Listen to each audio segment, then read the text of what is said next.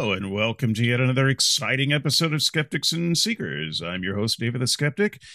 Uh, my my uh, usual uh, partner in crime uh, is having a uh, a moment. Uh, I will not go into his personal business, but for those of you Christians out there who are prayer inclined, you might want to send out one of those generic prayers. God will know what you mean. Just send one out he'll appreciate it. Uh, but I am joined uh, by my good friend Andrew. Andrew, how you doing? I'm doing great. Um, looking forward to this week's conversation. Excellent. Uh, so, just so you guys know, this was going to be a solo show all the way up until about 10 minutes ago uh, when I called Andrew and said, Hey, you want to do a show? Uh, and uh, Andrew has no self control. said, yes, I, I should always turn those down. You know, it's, it's, a, it's a little bit like saying, hey, um, you know, would you would you like to go out and drink too much and not be able to find your way home? I should always say no to that. Yeah. I should always say no to. Uh, would you like to do a podcast in ten minutes? Yeah. no, that's um, look. He barely knows what the topic is, and he certainly hasn't seen the four thousand word blog uh, that goes with this. Uh, I've only seen the four thousand word blog once uh, because I hastily wrote it this morning because I haven't had time to do it during the week. Uh, and so I will be uh, kind of working off of those notes, which I haven't really uh, organized for a good show. So, uh, without a lot of preparation, still, I want to talk about the subject, uh, though. And um, I thought I would bring on Andrew because uh, he always has a slightly different perspective than uh, I do on some of this stuff. And so I just want to get into it. Uh, we talked about slavery uh, last week. it was a shit show. but you know, no, that said, wasn't a bad show. it's just one that how it describes the shit show. Highly emotional. Uh, we uh, did a lot of. We were all rude. No one covered themselves in glory, and we're not sorry. Um. So yeah, I there are one or two of those planned uh, out through the season too. So you you'll see at least one more like that. I'm pretty sure. Look, man, I've got one thought on last week's show. Um, and and that is only that is that is only this. If you are the person in the position of of affirming, I am here to defend slavery, go home. so much. That's nicer. my comment on last week's so show. Much nicer than what I said.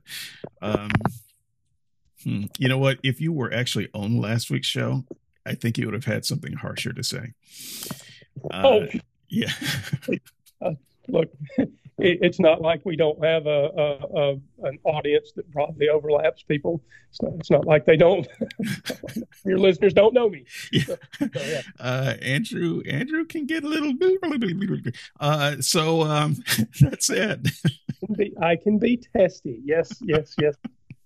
I think uh, it may happen this time around. I think we're gonna be okay. I really do. I um but we we might cover some of the ground that we covered last week, just in a maybe slightly um, more blood pressure friendly way. Uh, today's topic, uh, today's topic, actually next week's topic, uh, assuming that uh, everything falls back in the schedule, uh, it will be the the high level show on politics that I promised for this week. Uh, that's still out there. it's still going to be good. this week, how atheists read the Bible and why it's pointless. okay. So I just want to start uh, right now. I'm an atheist. Um, Andrew's an atheist, uh, and we're particular kinds of atheists. We were Christians for a long time. Uh, in fact, I would say high level uh, Christians. For those who don't know, uh, I was a preacher and held a, a, number of positions in in the church uh, during my time. Uh, I only became a not Christian roughly 10 years ago, uh, thereabouts. So uh, uh, Andrew uh, spent a little bit less time uh, than I did in the church, but he also went to seminary, uh, and I didn't. Uh, so, yes, and if you are listening and you're a Christian as a result of as, as a result of my actions, and you you somehow hear this show, I apologize to you and I hope you find your way out. Yeah, same here, actually. Uh, yeah, um, we we might we might actually do a a show about that sometime. Um, but that's not this show. I um I do want to acknowledge that there are other kinds of atheists though, uh, because not all atheists come from you know a long time in in deep study uh, deep deep inside the upper echelons of, of Christianity. Okay, so there are those atheists who uh, were just kind of casual Christians for a while and and fell out of it. Right, it, they just woke up and kind of said, you know what, this doesn't really make any sense. Um, not not going to do this any, anymore. Uh, and it's never that easy to get out. So I don't want to trivialize that. Uh, but they they have a a get out story uh, that didn't involve uh, a lifetime uh, of of being being this deep into it. And then there are those atheists who were never Christians, but they were raised around uh, a lot of Christian influences, and so they still had to kind of uh, walk within the Christian world uh, without ever having believed. And then there's the kind of atheist, um, I, I, would say, like uh, Darren uh, Lute, uh, one of the people who uh, is on the show from time to time. Yes, I am certain that we will see Darren this season. Uh, we've got people like Darren who just have never given a damn. It's it's never been a part of their life. Uh, they they don't get it. Uh, so there there are different kinds of atheists. People come uh, come at this from different angles. But the thing that is interesting to me is all of the atheists, from my experience, all of the atheists that I know that I've met online, that I've met in the real world, uh, that I've had a chance to have conversations with the Bible with, we all tend to read the Bible the same way. Uh, so there, there's very little difference in how we read it. It doesn't matter whether you were uh, kind of a scholarly academic type of Christian before you became an atheist or whether you never uh, you know read the book except you know a handful of times uh, on christmas and easter we all tend to read it the same way uh, once we become atheists. Um, it, it, andrew have you have you recognized that or do you do you see a, a big variance in how atheists read the bible? Because christians there's a, a wide variation on how christians read it but I, no, I, I don't, don't, see that kind of variation with atheists. I don't either. I, I, would say that. So we were talking about this in the run up. I think by and large, it was read largely literally. I think the problem comes in uh, in that we would all say, look, there are parts of the Bible that should be read uh, figuratively in in some way, uh, or or as myth, as legend, uh, parables, etc. And while we would all have spent time uh, largely reading the Bible literally, the disagreement would have come in in, in that in those areas where we try to decide what parts should be read some other way. And that is uh, I, that is the same problem I think that that Christianity has across the board. Um, there doesn't seem to be uh, any agreement about how to apply these rules. And I know we're going to get on uh, to that later on in the show, so I'll leave it there. But yes, uh, the atheist I know largely read the Bible the way I did with the same kinds of rules, but the rules are not particularly consistently applied. Okay. And uh, just as a, a, quick note for those of you who see my uh, eye scanning uh, from left to right and up and down, kind of like a Borg implant. Uh, yes, David is a Cylon. That is that is true. That's a... Borg, not Cylon, but um, yeah. So it's actually because I'm read. I'm trying to read things as I talk, uh, and so well, you don't see what I'm trying to read. Uh, hopefully, you don't see what I'm trying to read. Um, there's a whole other world uh, going on that the camera does not show, and it just shows me trying uh, tracking with things and not really making eye contact with you, audience. So I'm sorry about that. I um, I'm not good at eye contact anyway, so I kind of gave it up as a bad job a long time ago. Um, so yeah, that said, um, I would I would also add this before moving on. I think that Christians, by and large, read the Bible the way atheists do too. Um, you know, there's you start getting the variances as you get um, up in scholarship. Uh, so there's there's um, something to be said there. If if you just talk to the average Christian on the street, they read the Bible largely the way the atheists read the Bible. You just if you just throw a verse out there and uh, ask them, okay, so what is what does this mean? What do you what do you see when you read this? They would interpret interpret it mostly the way we do, um, and I think that there is a a certain kind of Christian that starts to interpret things differently. And I see this happening in conversations all the time where we're talking about something and you know we bring up something in the Bible and they're in perfect agreement with you about what the Bible says until you you close the trap and, and and their eyes light up as they see what you know the problem with the with the Bible when it actually says the thing that it says and then they start thinking oh wait a minute well it must not mean that and and then they you know try to find um, another way to interpret it uh, so uh, Andrew brought up literal. I think this is important. We need to spend some time here. Uh, Andrew, I was a literalist. Okay, uh, I wasn't a kind of a literalist. I was I was a biblical literalist. Um, verbal plenary inspiration. These are it's not just the word of God. These are the words of God. And when God said things, He meant them exactly the way He said them. He meant them literally. And yes, I like uh, every Christian would acknowledge that the Bible is a mix of, of genres. Uh, there is poetry, for instance, uh, in the Bible, but the mix of genres didn't stop it from being read literally.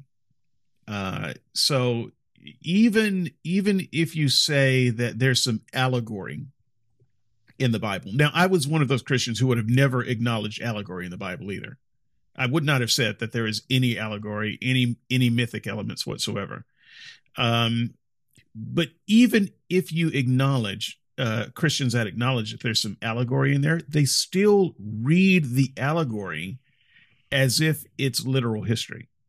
Um, and even when you say there's some poetry in the Bible, that poetry is still often read as if it's literal, uh, you know, if not history, literal science. It's it's saying true things about the way the world is. Uh, let me just give one example uh, of of reading poetry that way. When David says uh, that I was a sinner uh, even before I was born uh, Christians read that as a passage uh, that promotes a pro-life agenda. Well, why? Because because we were we were alive even in the womb, even before we were born, before we were conceived, we were alive. Um, and we get that I'm from. Sorry, I can't let. I've got to say something here. Okay. If we if we were alive before we were born, abortion can't possibly mean anything. Well, uh, so abortion doesn't mean anything. So I, I will just uh, agree with that, and we will tangle with you in the comments. Um, it's it's a it's it is a silly idea though, but it's it's used in abortion um, in in uh, anti-abortion uh, polemic with Christians all the time, uh, and also uh, the Calvinistic notion that we're born sinners, uh, also uh, a Catholic notion, uh, that we are born sinners. Where do we get that from? Well, a lot of people cite that particular piece of poetry. So they will acknowledge that it's poetry, but they still treat it as if it's literal. Uh, and so everything in the Bible gets that literal gloss. Had a conversation with uh, Dale a couple of weeks ago. I think I may have lost you there, uh, Andrew. We'll pick you up and uh, pick you back up in a moment uh, we had a conversation with Dale, uh, and Dale gave us mytho history. Mytho history. And he, he was very careful to say, even though there are mythic elements involved here, that it's still history still history. It's still I have still no idea what that means. That's okay. Don't worry about it. Um, we're we're still going as if that didn't happen. I'm not editing. Don't don't bother with it. Um, so I, I, was just mentioning that Dale uh, talked about uh, brought up mytho-history a couple couple three weeks ago because no, that's what I'm that's what I mean. I, right. I wasn't lost. I was just on mute. Oh, uh, okay. I have no idea what it means to call something myth and histor and uh, also call it historical. Yeah, no, I was I was very confused by that. Um, and you know, Dale, maybe you can come in, uh, you know, in, into the comments and talk about that a little bit more.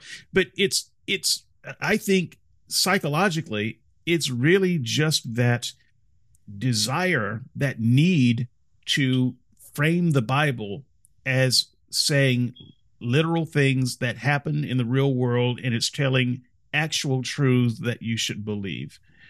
Uh, and and the moment they start saying that, well, it's mythology, you know, that brings up the idea of fiction. And they want to run as far away as they can uh, from the possibility that there's something in the Bible that's fiction. Uh, and so that's that's the thing. So even when they're talking about these quote unquote other genres, they still talk about it in literal terms. And so we can't really be blamed for reading the Bible literally. That's how Christians insist that we look at it. Uh, and look at the Gospels. Look at look at Acts. All of that. There are lots of things uh, within those texts that that seems like they should be read um, as as legend.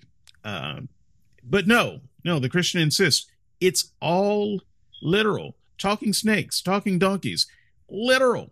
Um, and so, yeah, are are we bringing some kind of bias or, or wrong-headed thinking to the table when we um, look at the Bible and see it uh, as literal? I don't think so, but I think this is part of why we do it. Christians have trained us uh, to read the Bible this way. Andrew?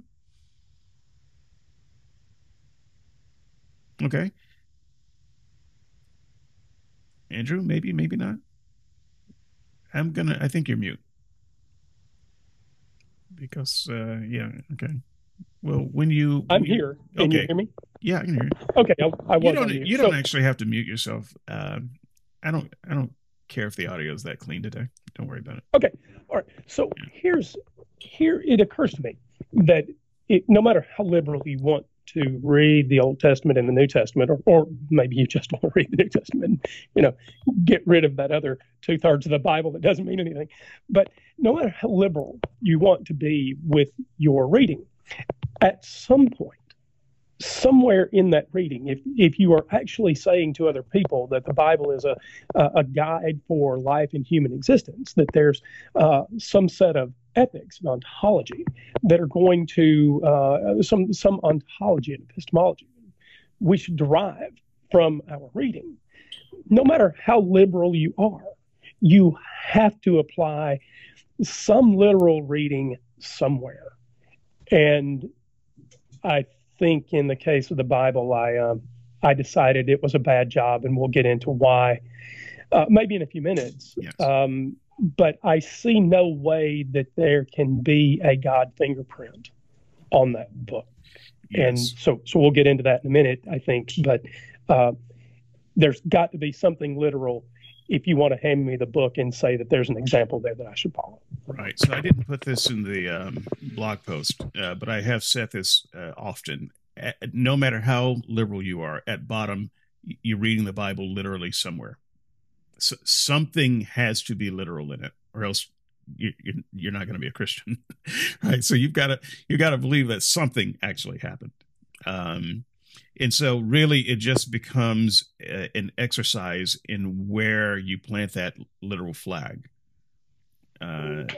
so i think right. that for the non-christian it just makes more sense to read it all as literally as possible until it doesn't make sense you know when jesus says i am a door you know we don't we don't think of jesus as an actual door um, Christians like to bring up this example. Nobody makes this mistake. this mistake is made by zero people in the world. Uh, right. So if you can read, you you understand uh, that this is a metaphor. Even if you don't know the word metaphor, you know that that this is a metaphor. Um, but when you see uh, the Bible giving a narrative of Jesus being born of a woman who has never had sex. Uh, how are we supposed to read that? Well, the authors seem to be saying it as if it was a thing that really happened. And so that's how we read it. Uh, and yet some sure. academic Christians are willing to throw that one out uh, and say, no, that's that's not necessarily literal. So it, at some point, uh, even Christians have to plant their literal flag somewhere. But for the skeptic, it just makes sense to uh, start off reading it literally until you can't. Uh, you know, until it until it right. doesn't make sense. Right. Did the did the did the sea get parted for Moses? Was there an angel of death that that killed firstborn children? Uh, this is this is uh, this is the mistake that people do make, and and somebody sitting out there saying, "Okay, but I'm not the one making the mistake." Maybe you're not, but we haven't reached agreement uh, on on who is right and who is wrong. And by the way, that's not the atheist's job. So if you want atheists to believe these stories, um, there needs to be another Nicene Council, guys. You need to, you Christians, you need to get together and, and uh, figure this stuff out. Right, and so because, that's if I if I can, you just said some key words there. Believe the story. Um, you know, the Christian might want to try, yeah, but you shouldn't read literally things that wouldn't make sense. You know, if if they were read literally, and that's just not a um, criteria we could go with because all of it is is crazy. None of it makes sense. So, uh, you know, it, why shouldn't we read it as a literal six day creation when you've got a talking snake in the story? If we're supposed to believe the talking snake, then I, I guess you believe anything, right? I mean, um, what part are we supposed to believe? Are we supposed to believe the talking donkey? If we can believe the talking donkey, then none of it makes sense. We just as well read it all literally. Are we supposed to believe that the, the sun stood still so that Joshua can kill some more enemies? If we're supposed to believe that, uh, you can't tell us only believe the stuff that would make sense. None of it makes sense. so yes, we would we read it all literally. We have, have no problems. way to distinguish. Right, and I have less problems with a talking snake than I do with a magic fruit that somehow tells you something about uh, uh about good and evil. so, I, so uh, look, the, the story makes me laugh. And if you're not laughing, uh, that's a warning sign. right. you're, you're taking this stuff way too seriously.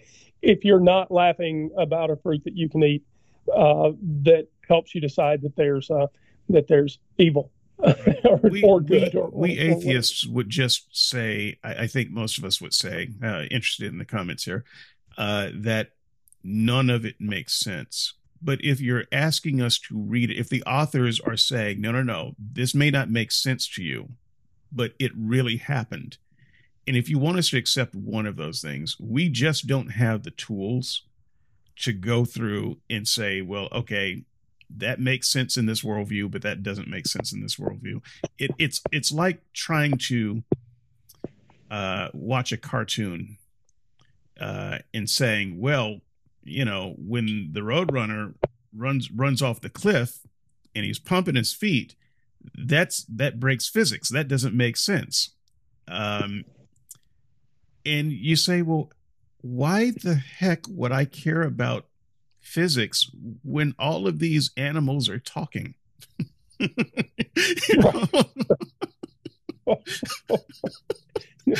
what are you, you talking you, about?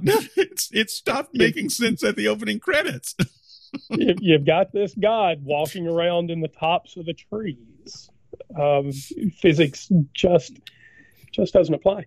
Uh, look, you, you, and and not too long after that, you've got a dude walking on water. Sure. Right.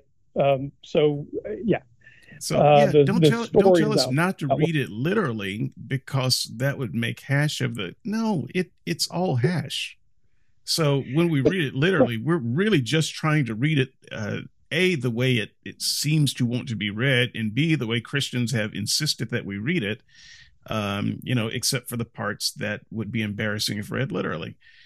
Um, let me move on. I don't I don't want to stay too long here because I got a lot of more fun stuff to go uh, do than this. But I, I just want I'm just trying to to reasonably help the, the Christian understand why we read it this way. Um, we're, we're not trying to um, be dis- dishonest in the reading. Um, also, there's the idea of uh, uh, legislation. All right, so this is not just the word of God, but the law of God. Uh, so the Bible is often yeah. spoken of as the law, and the the Old Testament in particular as the law. In the first five books, in particular, the law of Moses. Um, the Pentateuch is the law. If we say the books of the law, we're we're talking about uh, Genesis, uh, Leviticus, Numbers, uh, Deuteronomy. These are, these are books of the law, and then the next twelve books are the books of history. Uh, so you just think about that. Uh, the first 17 books of the Bible are listed as law and history. How do you read law and history? You read it literally, as straightforward as possible. Right. Uh, so there's there's something really important buried in there. No matter how you think uh, humans got here, whether you're an evolutionist or uh, a young Earth creationist, no matter what the mechanism is, if you're a Christian, you think God created the universe. And at some point, he, he spoke it into existence, or he waved his magic wand, or he spilled a potion, or whatever he did, and out popped the universe. Please don't ever say spilled a potion again. uh, look, it's not my fault, man. These are these are the things that come to mind. Um, but here's why that's important if you think that God can wave a magic wand or speak the universe into existence, however you, however you think he did it, is there any story that has to be figurative? Is there any account of his action that that you could say definitely can't be historical? This this is the this is the creator and framer of the universe. And in some sense, the reason there are literalists is because they are simply acknowledging that that being that they believe in is the being that can create something from nothing. And with that in mind, there should be nothing out of out of his capability. Right, and, this this is one of those places where I have to just agree with Ken Ham. Um, why on earth would you get squeamish about a literal six day creation when you when you read the rest of the Bible and you see what this God is capable of? Um, he, he's capable of anything.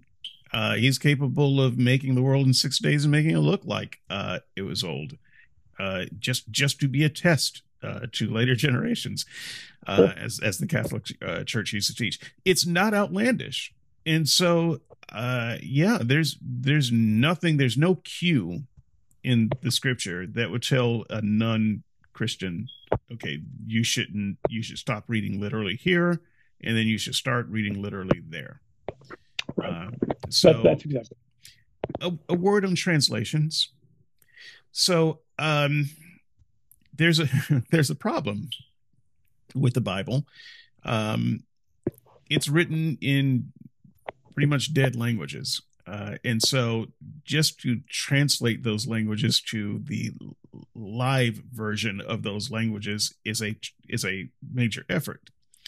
Uh, t- today's Jew probably doesn't speak the same way as the you know as Moses well, assuming that there was a Moses. So you've you've got a, a you've got a problem with translation there. But um there's always a problem uh, with translation. Um, we, you and I, uh, Andrew, have a problem with translation. Uh, when you say something, uh, this happens in our conversations uh, all the time when, when we're not recording them. When you say something, uh, oftentimes, uh, if it's if it's something worth thinking about, I will take a moment and I will think about it and I will repeat what you said, but not in the exact words. I will I will say what I what I think I heard you saying in my words. Sure, we and, paraphrase each other uh, for additional clarity. Right, and and oftentimes I get it wrong. And we speak the same language. we, we went to the same schools. I um, and and yet I get it um, wrong. We grew up in the same region of the country. Um, and and I sometimes mistranslate you, and you sometimes mistranslate me. The, sure. These are these are two people who know each other very well, have spent ten thousand hours talking to each other. We have practice of understanding what the other means, and we still have translation errors. How yeah, much more magnified are the translation uh, error possibilities in the Bible? So I want to talk about that for a second. That that one, so back in the Bible classes that I took in the late '80s and early '90s, we used to talk about these dead languages as if they were a feature and not a bug. And the story went something like this: We have these dead languages, and we're glad they're dead because it somehow cemented the ideas in history, right? Those languages aren't moving anymore. And so if we can accurately translate them, uh, then we will have a, a sort of cast in stone uh, idea of, of what those people thought, how they approached the world. But more importantly, we have an accurate picture of that God. Because after all, the Bible was uh, was uh, verbal plenary uh, verbally and plenarily inspired, right? And so the languages are dead, and that is a feature and not a bug because we get an accurate representation of God. Exactly. There's no language drift in a dead language. Right. But now here's the problem, and and later on I came to recognize that it is a bug and not a feature. And and here's why it's a bug. When you dead end a language, you dead end its ability to keep up with culture later. Right. So we used to have this idea that we couldn't encounter a problem that wasn't spoken to by some passage in the Bible. You, you've got some life problem, no matter what it is. If you look deeply enough, if you look hard enough, if you are familiar enough with with these books in the Old Testament and the New Testament, you can find a message that speaks to the problem that you're having. But I don't, I no longer think that that is the case because those people don't keep up with future history. They did die, their language did end, and those languages don't have the capacity to represent all of the problems that we have today. And so I'm I'm no longer convinced that that is a feature and not a bug. And that's just another reason that I don't take the Bible very seriously. Right. So, um, you know, I I see the problem with translation uh, when I uh, watch a foreign film. Uh, by the way, I'm not reading the subtitles. I can't. I can't do that. Um, every now and then, uh, if I'm close enough to the TV, very very lucky, I can read some of the subtitles. The way I watch a foreign film uh, is I have uh, an overpriced Apple TV uh, that happens to have excellent accessibility. This is not an Apple TV commercial, uh, but uh, one of the things that that it has, and what um, what a lot of companies have as a as an extra track, is audio description and when you have audio description turned on, it uh, describes the scene and what's happening and uh, things like that, and it reads the subtitles um, aloud. Mm. Uh, so I don't, I don't, I don't have to miss the subtitles, and I can watch foreign films and uh, things like that that have audio descriptions. I only bring that up uh, to say this: uh, anyone who watches foreign film or here's audio descriptions or you know there are these films that were obviously originally done in a different language uh, a lot of netflix uh, shows Uh, they were obviously done in Jap- uh, Japanese. you know, they were done in German. You know, I'll, I'll watch these shows too, but they have English uh, dubs. Uh, and uh, those are those are always fun because it you can understand the words, you can understand what they're saying, but it's always there's always a moment where you're thinking, no, that's not that's not how we would say that.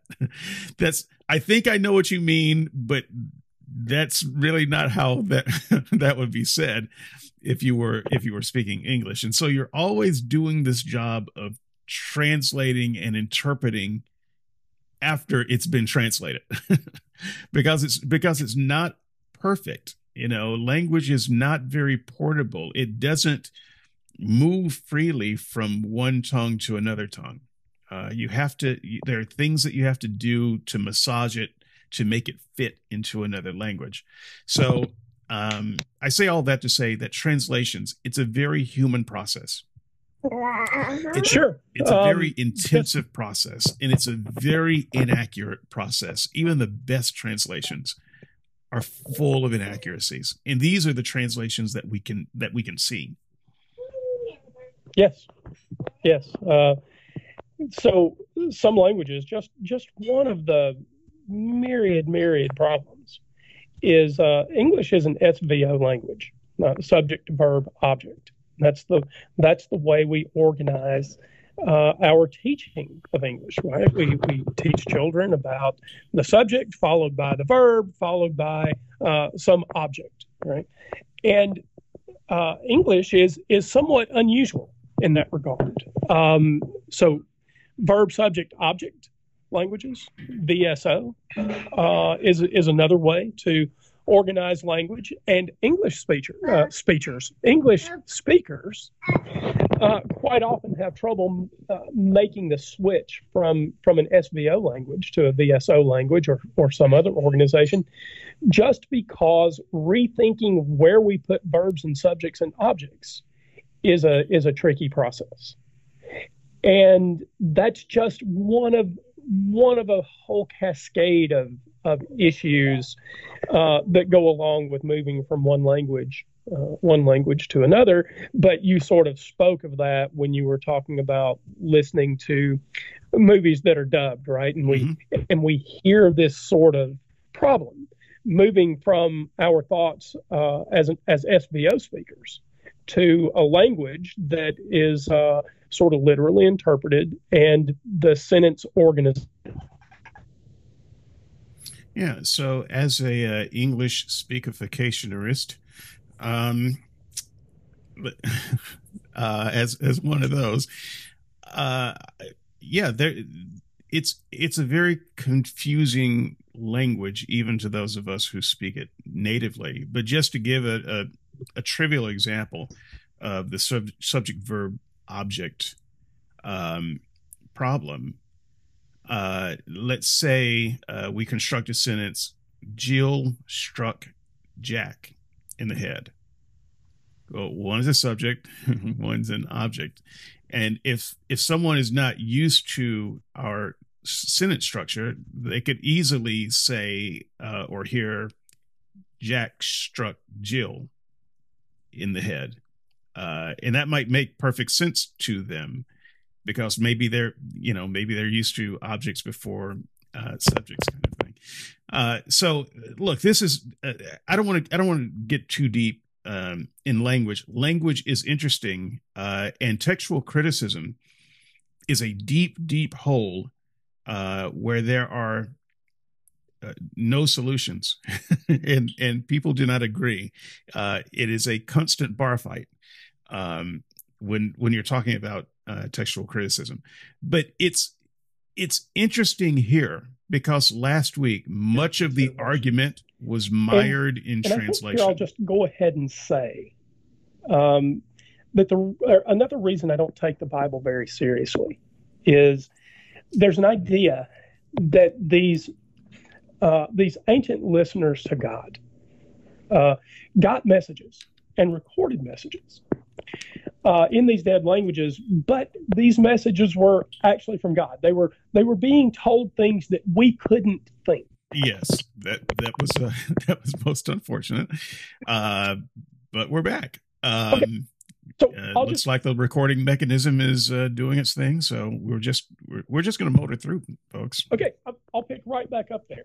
So these people who were recording their thoughts in dead languages were in these dead languages were hearing from God. And not only are they hearing from God, but they're hearing messages from God that humans on their own could otherwise not think. One of the one of the popular examples of this that you'll hear Christians bring up pretty often is the golden rule. Jesus gives us this this golden rule and and humans couldn't have come up with it on their own, right? And so to go along with this sort of translation issue, I'll simply say that I don't see any reason to think that if humans couldn't think of it on their own, God could relay it and it make any sense. So here's my point. Uh, if someone a lot smarter than me comes around and uh, uh, and explains some intricate detail of the universe, and because I'm at the level I'm at and they're at the level they're at, I am not capable of understanding them. Then then it's a lost cause. And so anything that is uh, is recorded in the Bible is to me necessarily a thought that humans could think on their own without any need for supernatural intervention. Right. I don't. I. I don't understand the concept of um, being given uh, thoughts that humans could not otherwise come up with on their own, and yet being able to write that down. Right, uh, and, and other people make sense of it later on. Right. And f- furthermore, you're writing it down in your own words because Christians insist that the Bible was not dictated. And so you, right, except you have for to understand insist that it was dictated. right. um, so, so last week, uh, the conversation got mired down in translation uh, a lot. You know, this this word, ebed, eved, uh, what, whatever the word uh, was, well, it was, you know, badly translated. Uh, who badly translated the word? Was it atheists? you know, I didn't. I didn't translate the word. I, I have not written a translation yet. Um, I might one day, just as an exercise. I, I want. Oh, oh, yes. The atheist translation committee. Yeah, we should. Yeah, but it would be a non-academic translation. It would be the atheist translation based on the other translations, based on the culture.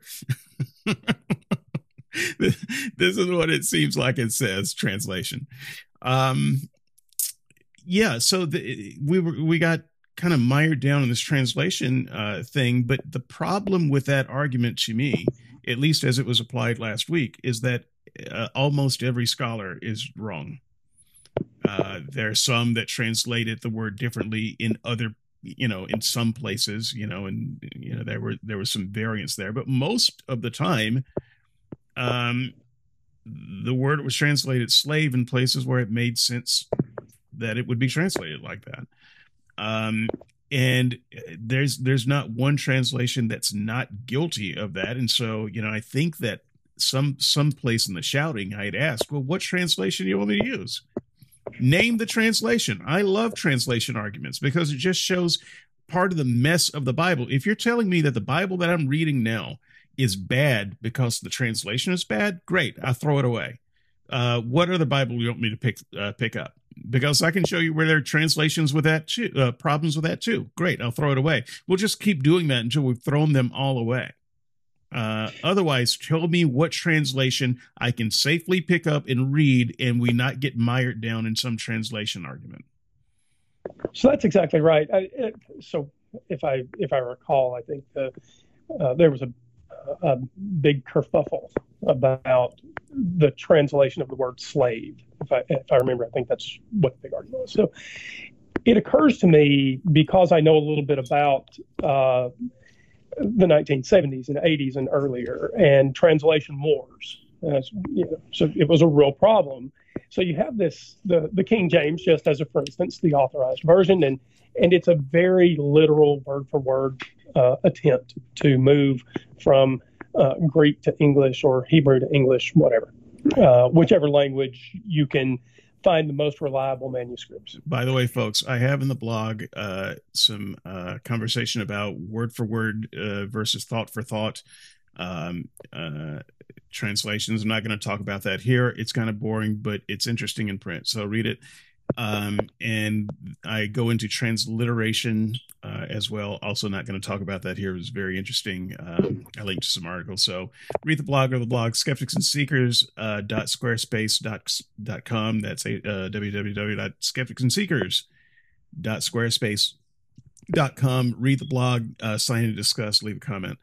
Uh, love to hear from you. Uh, you were saying, Andrew. I, so, I have to stop for a commercial break. By the way, uh, commercial break. You guys, you see me um, keep picking up this Diet Coke here. Uh, so um, this week we are sponsored uh, by Eddie Murphy's brand Diet Coke. Have a Coke and a smile and shut the fuck up. All right. Um, that's the end of the commercial. There are some uh, people who will get that. uh, so there are translations like the like the King James. Uh, I think the, the English Standard Version may be the most the most recent attempt at this. They're that are sort of word for word translations. But during the translation wars, we did have dynamic equivalents or or sort of thought for thought. Uh, there, there's some other translation schemes, but but for purpose of this conversation, it's it's useful just to point out that there there are at least two right? Word for word translation and thought for thought translation is is close enough to uh, to be accurate. And the problem is that whether you're talking about the NIV or the King James, or the New King James, the English Standard Version, the Revised Standard Version, the, the New Revised Standard Version, the American Standard Version of 1901. Look, we can go on all day, no matter what the scheme is and no matter what the version is, they all say slave. Yeah. yeah. So okay. uh, right, so all so the translators are there last week. Yeah, I, I wasn't there last week. You've now gotten my uh, my speech on how it could be uh, that they all got it wrong. It doesn't it doesn't seem that there's uh, agreement that they got it wrong. Right, and the, by the way, the uh, th- this is not an argument that they didn't all get it wrong. So uh, let me let me just put that out for those philosophically inclined. Um, not at all making an argument that they didn't all get it wrong, uh, but if they did all get it wrong, just another reason to throw away the Bible. It's pointless. What are you doing? Um, Look, that's exactly right. I'm not well. I so so I will go so far as to say that I think they did get it right. I don't care whether they did or didn't. Um, but if we are going to uh, if we're going to take scholarship seriously, well, then the the professionals, the experts, seem to largely agree here. Uh, now, I'm not making the argument that they're right. I am making the argument that if they're wrong, uh, we don't seem to have a clear way to get to what is right. And that should concern everyone. So let's talk about uh, what's right. So let's let's round this thing into some fun stuff at this point. Uh, let's have a little fun, and then we'll go eat lunch in our separate corners. Um, so this, all of this, really is just a kind of a preamble to help uh, explain how it is we read the Bible the way we do. Uh, and I, I hope that Christians take this to heart. And if uh, some atheists have some different opinions and say, no, that's that's not how I see it, uh, raise your hand in the comments. I, I want to see uh, what you have to say about that. But I just wanted to take a, a few minutes to illustrate how we read the Bible. So after after that, um, let's just look at a, a few things, and I'm I'm not going to pull up anything that's not uncommon to everybody. So, at risk of repeating myself, uh, I want to. I, I just want to show how how these things are applied. So, uh, the attributes of God. I just wanted to start uh, there. Uh, God is omni everything. He's omni omni. Um, so what are the what are the main omnis? Uh, omnipotent, uh, omniscient, omnipresent, omnibenevolent. Am I missing any? No. So the the big three are all powerful, all present, and all knowing. Okay. Well, I, I sometimes hear all loving thrown in there, and um, I always yeah, well, that's my reaction to it too. But I, I mean, I, am not making this stuff up. So, uh, oh, look, I, just have to ask: Would you kill your child for God? It's in the notes. Uh, we'll, sorry, we'll, we'll get there, and if we're lucky, we'll run out of time before we do. Um, so, uh, but the the big the bigger question is not would you kill your child for God the bigger question is would God ask you to kill your child for him? It's also in the notes. Um, okay, I don't. So just just so they know, we didn't share notes up front. No, I um, don't. I don't give you my notes. Let's, that. and and I don't particularly care about the Abraham test because God disqualified himself as a as a humane, benevolent, all loving God uh, right then. Also, we did also in the notes. Uh, yeah. Um, okay. Let's let's talk about the attributes okay. why, of God. Why do atheists read the Bible, and why does it not matter? let's talk about God's attributes for a moment. Uh, God is all powerful, uh, right? So that's what Christians tell us. That's what they uh, want us to think. Um, so I, I, got it uh, I'll take Christians at their word. I used to uh, say that too. God is all powerful, sure. Um, ex- except when you read the Bible, then he starts uh, to look a little bit less powerful uh, in places. Uh, all right, so I'm not I'm not saying that it happens all the time, but there are places um, where he looks less powerful. I want to I want to just start right in the Garden of Eden, which which really is my favorite story in the Bible. I've I've written half a book on it that'll that'll that I'll never finish, never get published. But I do I do um, like the story a lot for um, for a number of reasons. Uh, but in that story, you have an ex- you have uh, I'm I'm not going to say Satan, but you have um, maybe a Satan inspired creature. Uh, in the garden, right there with the man and the woman, and the idea that that one gets when reading the story is that life for them in life on the planet would have been perfect, ideal, if not for that one pesky creature getting in there, you know, because maybe they would have stayed on the straight and narrow had they not been tempted.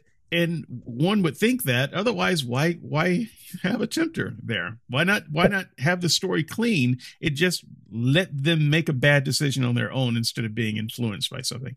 But, uh, at any rate, uh, you've got this serpent in there, and you are left with one or two conclusions. And I don't see how you get a, a third conclusion out of this. Either God wanted that creature there uh, to do exactly what he did, which is to, to tempt the uh, new humans, or he didn't. And and the creature just got in there anyway and uh, God throw up his hands. Now, uh, look, I can have fun with the story either way, but I, I just wanted to bring up uh, this passage uh, from Matthew. Didn't write down the reference, don't care. I think it's uh, Matthew 13. Uh, Jesus told them another parable. The kingdom of heaven is like a man who sowed good seed in his field.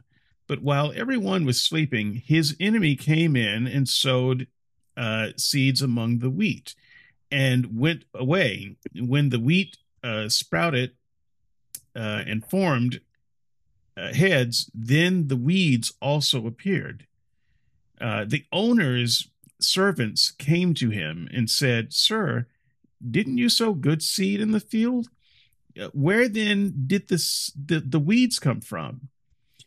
Uh, so this is this is what the uh, master says. An enemy did this. He replied.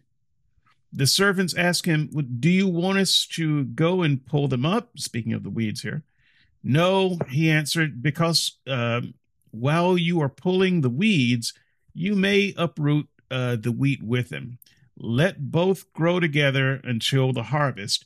At that time, I will tell the harvester, uh, harvesters first collect the weeds and tie them in bundles uh, to be burned. Then gather the wheat and bring uh, into the barn. Now, this is um, this parable. This is obviously uh, talking about. Well, I say obviously, nothing's obvious. The Bible seems to be talking about uh, the condition of the world. You have uh, the good and the ad, uh, the the evil thrown together, and uh, it's not the time to separate them. But in the end times, uh, the will be evil ones will be uh, plucked out and burned, and and then the good ones will be left. the thing about this story, though, that strikes me is that in this story, the master of the field is useless. he seemed he is utterly useless. Um, he there's no security uh, for the field. The the evil one can just walk in, got in there. Don't know how he got in there. Uh, not a good fence. Um, he he has time to sow weeds among the wheat. Uh, all of the all of the workers are asleep. Uh, no one no one standing guard. And then when he does his work, and the uh, workers want to uh, try to stamp it out as quickly as possible, nope. Uh, master throws up his hands again. Nothing we can do about it just to have to wait uh, until this all matures. I can't help but hear the creation story, the Garden of Eden story, whenever I see this passage. Andrew, I so yeah. Look, I completely agree, and and yet the thing that bothers me about this story is is not that I don't hear the Garden of Eden story. I do. The thing that bothers me about this story is how Christian Jesus. So there's this uh, there's this binary eternal decision, right? I, either you're the wheat or you're the chaff, and if you're the wheat, you get collected, and uh, and uh, of course, ultimately, this is a nod to heaven. And the chaff, by the way, the, the stuff that's collected in bundles, uh, gets burned up, right? So so there's hell. Here's my problem. it's, it's more binary thinking uh, that that is that is not uniquely Christian, but it is sort of wrong thinking.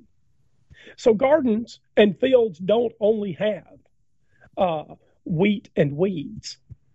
We plant all kinds of things. Indians, the the American Indians, used to have uh, something they called three sister farming. They'd, they'd actually uh, plant uh, crops that were uh, of various heights, and so they could make more use out of a plot of land.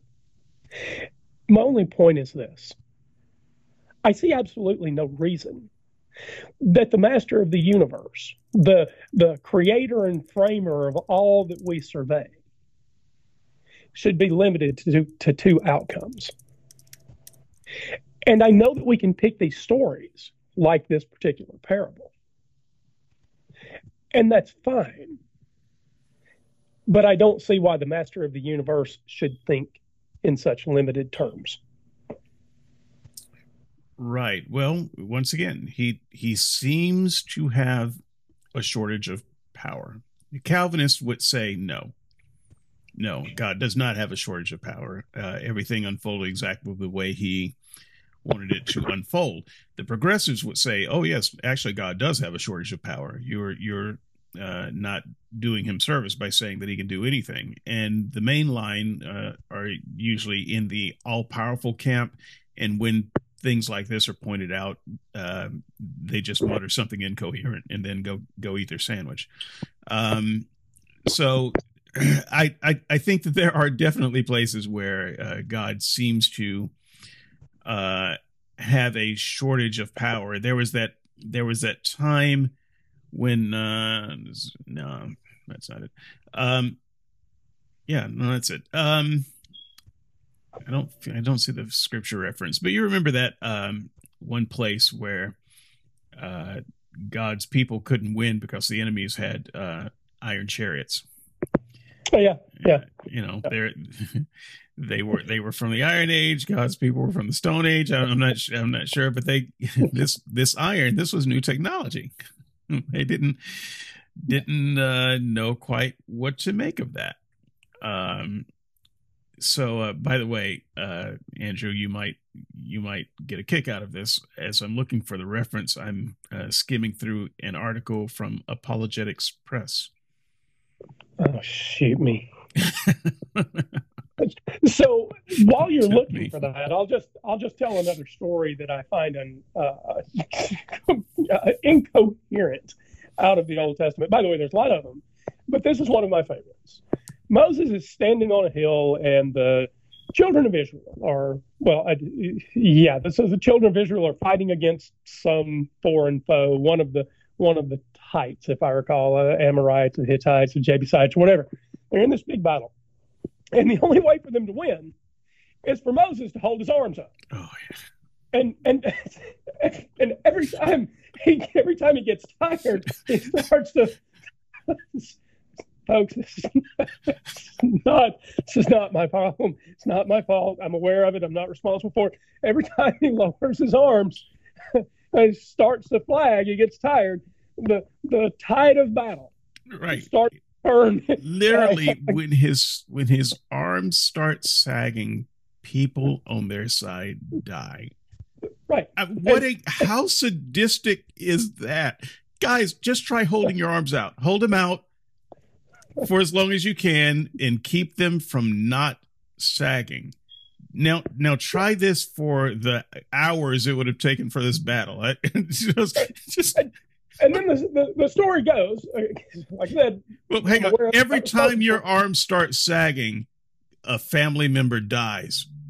Right. Just and, and so the the I'm not sure I'm not sure whether the, the children of Israel sort of outsmart God here or not because a couple of Moses's uh, uh, you know lieutenants come around and they hold his arms up. Yes, hold his arms up for. Him. Now I'm just going to tell you this: if I'd been uh, an Israelite at the time, had I been a Jew, I will just tell you, you'd have never needed an Ark of the Covenant further on in history because I'd have tied Moses up where he could never lower his arms again. well, sorry, Moses. We will, you know. what happened will, to those? Uh, what happened when those lieutenants also got tired? I mean, you know, so how how how deep does this go? Uh, where people have to stack on top of people to keep these arms up? yeah, look, you you want real type anti type relationship? Right there is where I'd have nailed Moses to a cross. He wouldn't have been he wouldn't have been lowering his arms. There'd have been no more arm lowering, sir. Well, no look, more arm lowering. It's it's mytho history. Okay, don't worry about it. Um, but so I don't. I, I, know that that wasn't the story you were looking for. But. No, no, no. That's uh. So that's also one one of my favorites. though, and it definitely kind of fits into the idea. I was looking for Judges uh one nineteen. So the Lord uh was with Judah, uh, and they drove out the mountaineers, uh, but they could not drive out uh, the inhabitants of the lowlands because wait for it, they had chariots of iron. Um, look, guys who are who are forming your posts right now to to explain to me why exactly uh, that is does not mean what it looks like it says it means. I I am aware that there are any number of ways to read this. All right, I I get it, but um, honestly, you have to ask yourself as you were as you were drawing up this fifteen hundred word post Mac Attack. Um, yeah, I called you out, buddy. Uh, actually, Mac Attack wrote uh, a fairly uh, good response to the uh, slavery post. So those of you who haven't gone back to that uh, in a while, just uh, go back and look at that. I'm gonna get I'm gonna get to you. I'm gonna get to you at some point. All right. Um, so uh, yeah, before you write this post out, uh, you need to ask yourself: uh, Is this is this the kind of logic or thinking that the man on the street would have when they read this? Uh, it the answer is it is not. All right, I've seen these posts. And, well, but um, I think you've answered the age-old question, though. Um, we now know why God needs a starship because those other damn people have chariots of iron.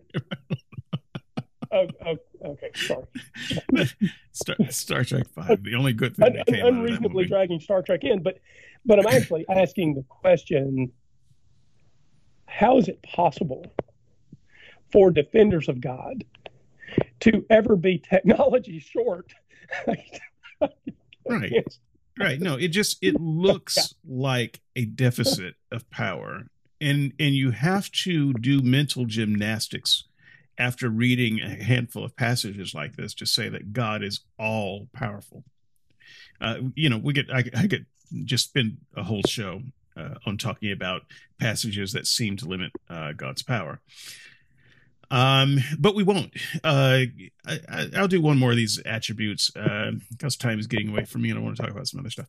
Um, all knowing is God all knowing? Um, it doesn't look like it. I mean, He is when Christians tell you He is, but then when you start reading the Bible, He isn't. um, you know, one of my favorite stories. I say this a lot about Bible stories. Uh, there are so many of them that are my favorite stories. I love the uh, Tower of Babel story. Uh, I I love it for a, a, lot of reasons, but one of them is uh, this first real time when it looks like God doesn't know what's going on. Uh, now it doesn't say that per se. So again, those of you are getting ready to write your uh, dissertations on why David is wrong about this, don't don't bother. Uh, but a plain reading of the story looks like God is in his heavens and he's got agents who are spread out on the earth, and some of them come back and report to God what's going on in Babel, and then God makes a decision about what to do. Now, if, if God is all knowing, then this is just stagecraft. Why do we have these agents running around trying to to, to you know get a report on what's happening and, and giving that report to God? That seems ridiculous. Um, and so, yeah, you can say, well, you know, whatever explanation you want to come up. It's not my job to come up with explanations here. Uh, just a plain reading of that looks like God is not all knowing. Another example is when um, there's a problem going on on earth and he has his council with him and he asks the council, what shall we do about this? And someone uh, stood up and said, why don't we use a lying spirit? And God says, yeah, that's right. We got some of those around. Uh, and so they do that. Um, why does God need a council to give him advice about what to do if he knows everything? I think that's I think that's exactly the right I think that's exactly the right question. I'd, I'd like to ask it another way. Uh, I used to ask this oh, five or six years ago over on the Unbelievable board. Uh, what would the last piece of knowledge look like so that you could know you were then all knowing? What would it take to actually confirm in some demonstrable way that any creature, no matter how powerful, no matter how overreaching, no matter how long lasting, what would it take to confirm that they were all knowing? What would it take to confirm any omni attribute of a God? But all knowing uh, works perfectly well in, in this way. Yeah. Well, okay. I said it. That was the last one. I, I want to do one more. Um, just a quick Bible reading from a passage that all Christians know. So I'm not going to insult you by giving you the reference. For God so loved the world. That no, sorry. Got to dig deeper than that. Love is kind and patient. Oh, Please don't read me. Never jealous, uh, boastful, proud, or rude. Okay, uh, this is the CEV that I'm reading. Um, a thought for thought, folks. Uh, let me let me just do that one more time. Love is kind and patient, never jealous, boastful, proud, or rude. All right. Yep uh, don't have any gods before you. Let uh, me, no, that's it's. I just let me just read one more one more verse again. I'm not going to bother with the reference. It's your Bible, guys. Look it up. Um, you should not bow down to them or serve them, for I, the Lord your God, am a jealous God, Vis- visiting the iniquity of the fathers on the children to the third and the fourth generation of those who hate me. so. Okay, we, we pulled out different counter references, but uh, in, in, the end, yes, uh, thou shalt have no other gods before me. Look, I, this, he just this, comes right out and says he's a jealous God. Uh, and this isn't someone saying this is what God. This is God saying, "I'm a jealous God, and I'm going to fuck you up, uh, and I'm going to fuck up your kids, uh, three and four generations down." so this right. is which is which is a stupid claim because he already fucked everyone up uh, out of the Garden of Eden. So I don't know what this third, you know, I don't know how to count. I'm a, I'm a jealous God. I'm gonna get you and your kids. Versus love is kind, patient, uh, never jealous, boastful, proud, or rude. Uh, so God is chamber in the basement. Yeah, I, I don't know. God is all loving. Um, Love is not jealous. I am jealous. Love is not jealous. I am jealous. Love is not jealous. I'm jealous. I'm just, okay. Look, uh, am I making some light out of this? Yes, I am. But this is the stuff that's in the Bible. Okay. And when you ask a, a, an average person to read this, this is what they see. I'm not making this up. I'm not actually, um, trying to uh, you know take something out of context to make fun of it this is what i saw when i was a christian I, and you know what i did with this stuff when i was a christian i i scratched my head i said huh and then i moved on to something else because because that doesn't that doesn't look right doesn't make sense um so sure uh god uh, omni stuff but we don't read that uh, when we look at God's attributes. Um, that's not that's not how we read it. That's not how we see it. Uh, Andrew, you got twenty more minutes. Uh, cool, twenty minutes. Um, you can set your watch and warrant by it. Uh-huh. So uh, the listeners don't know what that means. uh, they're about. Sorry, folks, you're going to find out. Um, don't, don't. Okay, twenty minutes. Let them let them have this. Okay, they need this. It'll be 20 minutes. Um, right, right. by, by the way, it's only been five so far. no, no, it's been about 20 minutes. Um, let me say, so, uh, I know I should have set a timer. Um, so yeah, because that would have mattered. I want I want to move to um, the last piece that I have here, but I, I kind of want to blow my nose first. I don't want to stop, so I'm just gonna I'm gonna step over here, and uh, yeah, okay. All right, I'm still trying to figure out how like this video flowing, thing works. There, there you go. I should I should probably mute. Okay. No. All right. Nobody nobody heard that, right? Um we're we're good. Uh so one other thing about uh video, Andrew, I, I don't have my co-host here to ask this. I'm new to video. I've got a little bit of a crotch itch, so I'm scratching it right now. Can that be seen on camera? or do I no, to, but okay. the, no, but the mental, uh, you know. Are you saying that I shouldn't have said anything? Well, uh, what I'm actually probably saying is I doubt you had any choice. I'm not sure I accept free will in the in that.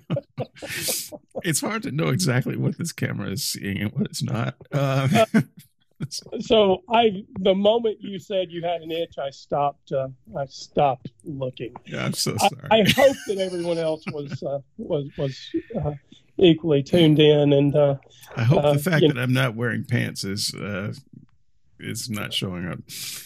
Anyway, okay, okay I'm spending 20 minutes doing this. God's God's commands. I want to I want to just look at a couple of God's commands in light of this the the setup that we've done uh, so far. And once again, this is this is actually me making an honest attempt to explain why we see it in these ways. Because we, what happens is we get accused of just kind of making up a straw man uh, interpretation to make Christianity look bad. And this is simply not the case. I know that in in the case of you and uh, me, Andrew, this this is how we read the Bible when we were when we were preaching. right? Well, and and I do want to offer this challenge. I, I offered this challenge uh, years and years ago. You may remember over on the Unbelievable boards. If you think that anything I've said is offering a straw man, David, I know you, you feel exactly the same way. If you feel I'm offering a straw man, bring out the damned real man and let's have that conversation. Yeah. And by the way, when you bring out the real man,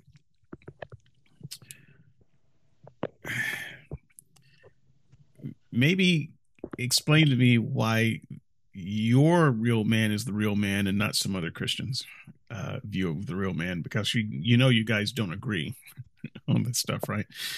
Um, it's a metaphorical real man, yeah. backed by mytho history. So let's let's look at a couple of uh, these commands in the light of it. Um, so when it comes to slavery, let me just ask you real quick. You can just give me a real short answer, uh, Andrew. Um, that, that's optimistic.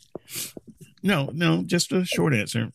Okay. And for the record, I think Andrew, uh, I'm not sure if I did, or I think you had an option to be on that show, and you just didn't want to. But uh, so, um, I don't, uh, I don't care about the slavery conversation, no matter what the outcome of that conversation is or isn't. Uh, slavery is reprehensible today, and it wouldn't, uh, it wouldn't help me conclude that there was a God yeah. I look, I didn't want to do the show, uh, but you know there was uh, you know some interest in it, and so I yeah. I uh, I did it. But uh, I you know there was again this kind of accusation that that we're purposely skewing uh, scripture. But you know after after that explanation that I have given, um, and I don't want to spend any more time on this uh, than to read this particular passage that has been read and quoted and quoted many times before. But now maybe you can hear it the way we hear it and the way we see it.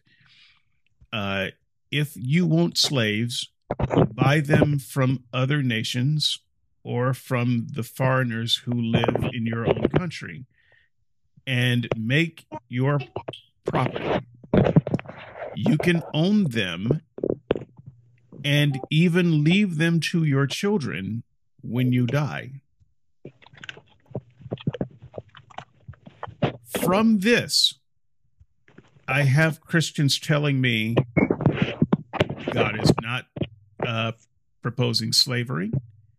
He is not proposing that humans can own other humans or that they could be passed down as property to their children when they die. I do not know how to compute that with what I just read. So I don't either.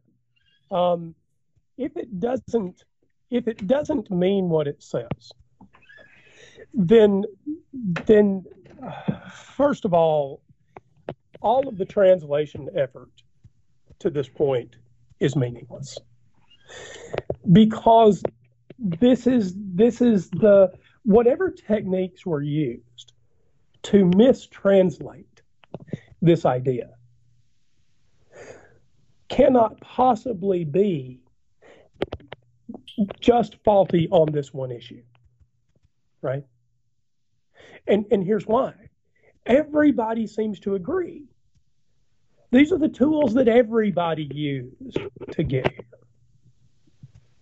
and and so if it if this pretty plain and I'll just say English here in, in scare quotes, right?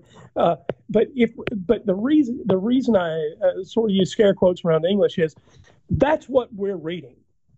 Right. Most of us aren't Hebrew scholars or Greek scholars. We uh, we're not even at home in other languages uh, like French, right? And so, if we can't trust this pretty simple translation, why should I possibly think that I can trust much more complex theological issues later down the line?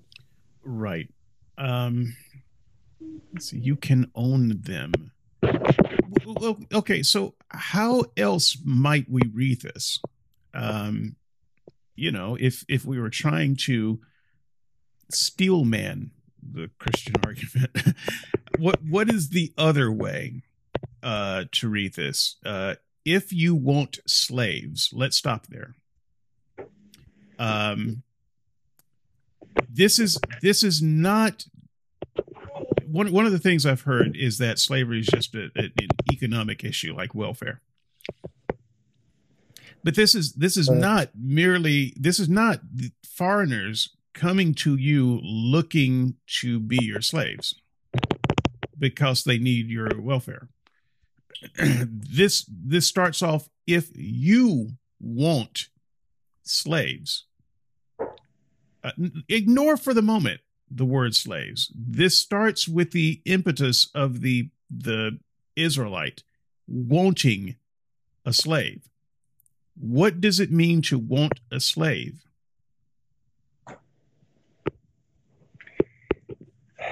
Right. So can, can you read this honestly as saying if you need a new employee? because I think that's how the Christian would want us to read it. I'm just trying to strong. I don't believe that this is what this says, people, but just trying to to um, steel man the argument a bit, a little bit. Maybe what they are saying is uh, this passage should be translated if you need another employee. Does that make sense to you? Not in context, but let's but let's say that it does. I mean, okay. so so let's go all in we will uh, continue to try to steel man this all the way through. I have a different problem um, with slavery uh, in the Old Testament than I think we're going to get to. I'll see if we do, uh, because my problem with it has to do with contracts, and we've spoken a little about that uh, sure. in the past. But but let's go ahead and say, uh, for the sake of argument, this is I need a new employee. Right. Uh, now, I I just don't know quite how you get there from the translation, uh, and I don't know how you get there well, from the context either. Um, got, hey, let me ask this. Uh, so I'm not a Hebrew scholar. Um, yeah, I, I am. But, sure. Okay. Well, bring it. No, here's here's my question. I think we do have. Um, I, I think we do have actual employment. Uh, uh, in the Old Testament. Yeah, where, you can find it right before this passage. Uh, uh, it where it says uh, for Jews owning Jews. Now I want you to treat those like employees. It literally says that. okay, and and so, I'm presuming they they definitely the, have a word for employee. right, and and I'm presuming that there's different words. I don't know. I don't know. Maybe don't either, maybe but... they're all Eved uh, here. I I don't have a Hebrew Bible in front of me, so I don't either. Uh, uh, I and I could I go say. pull one up, but I don't. I don't care. But but I would say all of the you know all uh, the vast majority of translators uh, saw it that way. Uh, so they saw when it's talking about Jews that it's employee. Excuse me, and they used the word employee. Um, right and I think we get actual employment in other stories in the Old Testament where, uh, you know, we have people that are working for a wage. Uh, and I would question right away whether those are the same words because if they're not, you've already got a case uh, to say, no, actually, what we are talking about is slavery. In some ways, I don't even think it matters if it's the same word because, um, you know, I often uh, you know, when we're talking, say, uh, sorry, uh, I can't, I can't talk. I'm working like a slave right now. Um, I do not mean that I am a slave. I, I don't even mean that I am working like slaves worked. Uh, I am using that to say I am heavily employed right now. And if I don't finish uh, on time, I will no longer be heavily employed. so, um, Dave, I hate to do this, but we just had a uh, minor catastrophe, and I'm going to have to leave this here. Um, and you're going to have to finish this one out on your own. well, I, I will do that. Hopefully, I'll see you on the board. Um, those of you who are prayer inclined, please send up your um, generic prayers. But uh, never mind. I think they did. That's why we had a, a, a minor catastrophe where the baby made a mess. And yeah, look, take care of it. Uh, you can log on uh, in 20 minutes to see if I'm still talking and just pop back in as if you as if you hadn't left.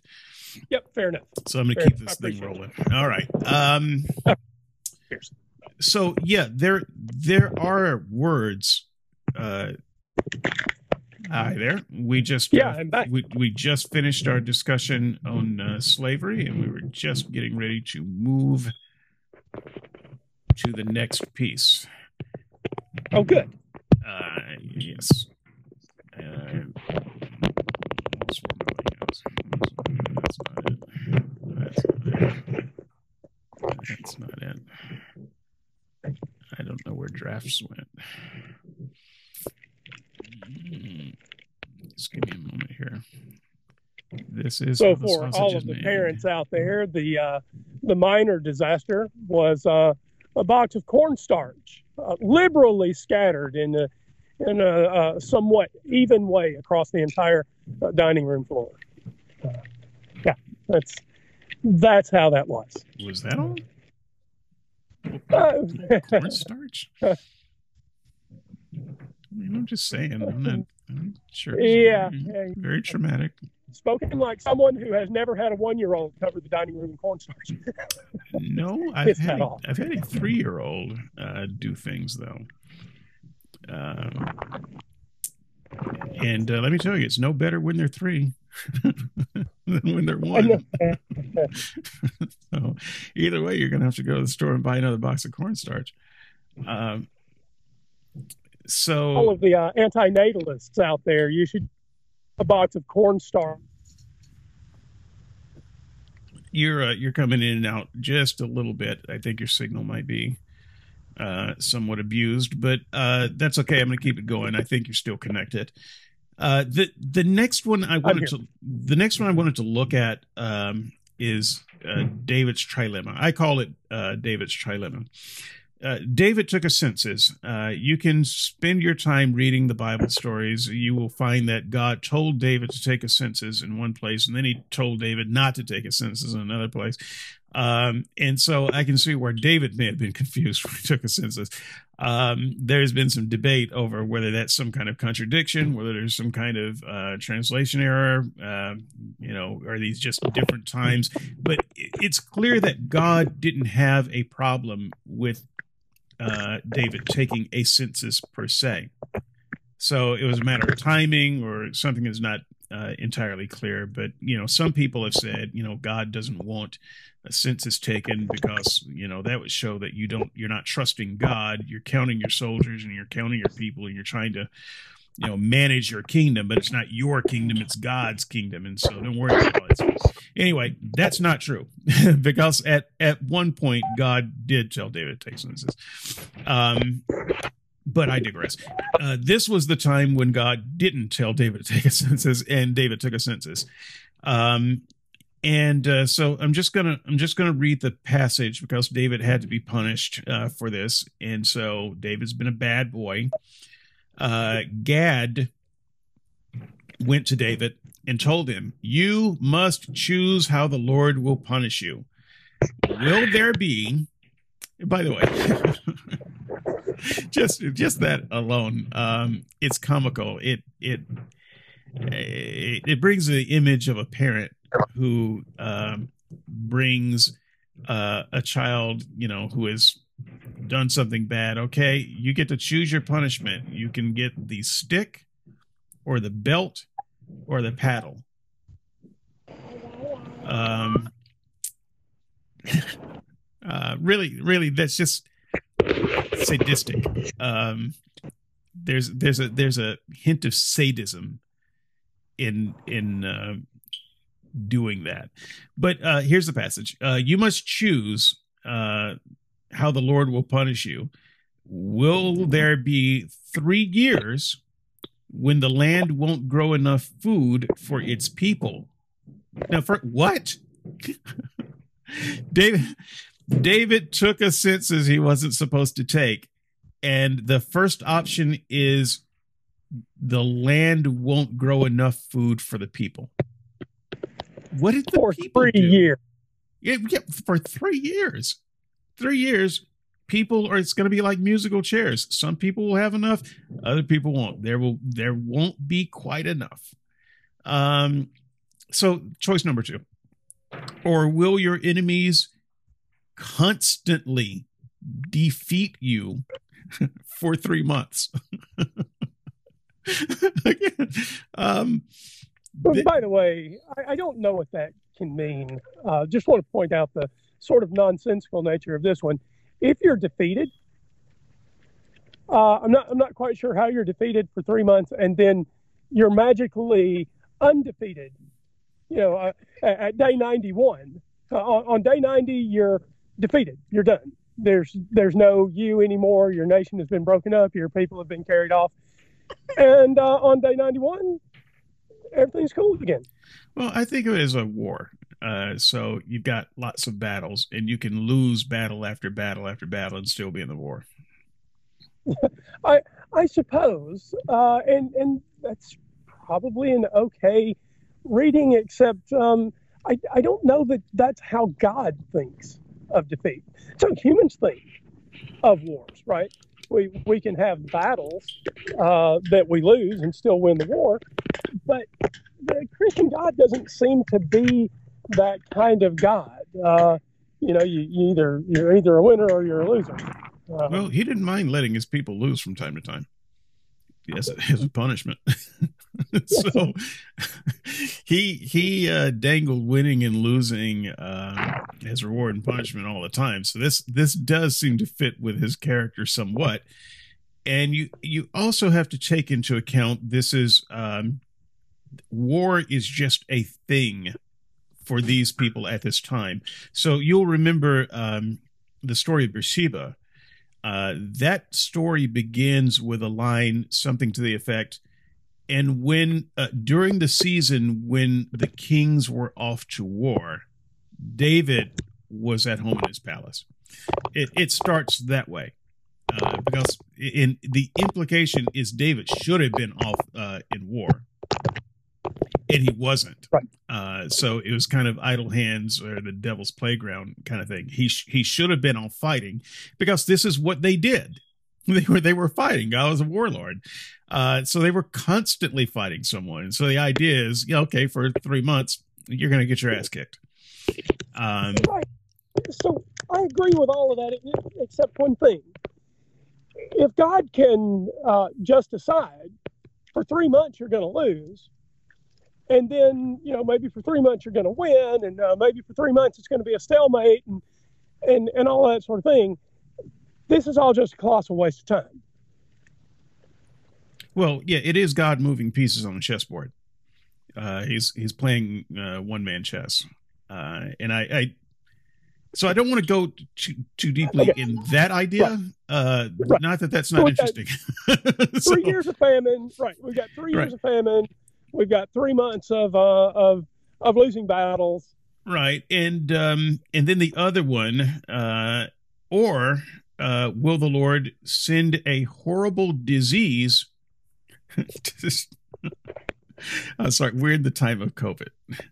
Or will the Lord send a horrible disease to strike your uh, land for three days?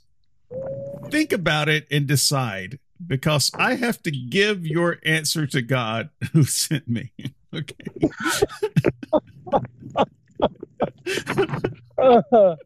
Um okay how am i supposed to read this okay let me tell you how i do read this um i read this as uh, I, I observe that all three of these punishments are, are not actually uh on David at all. David is the one who took the census.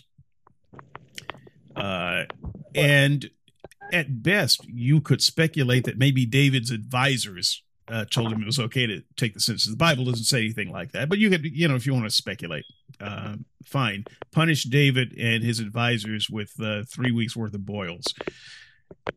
All of these punishments were aimed at the innocents here.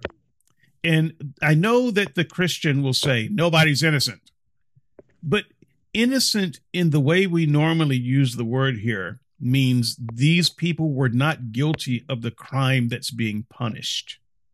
That's what I mean by innocent. David is the only named criminal here.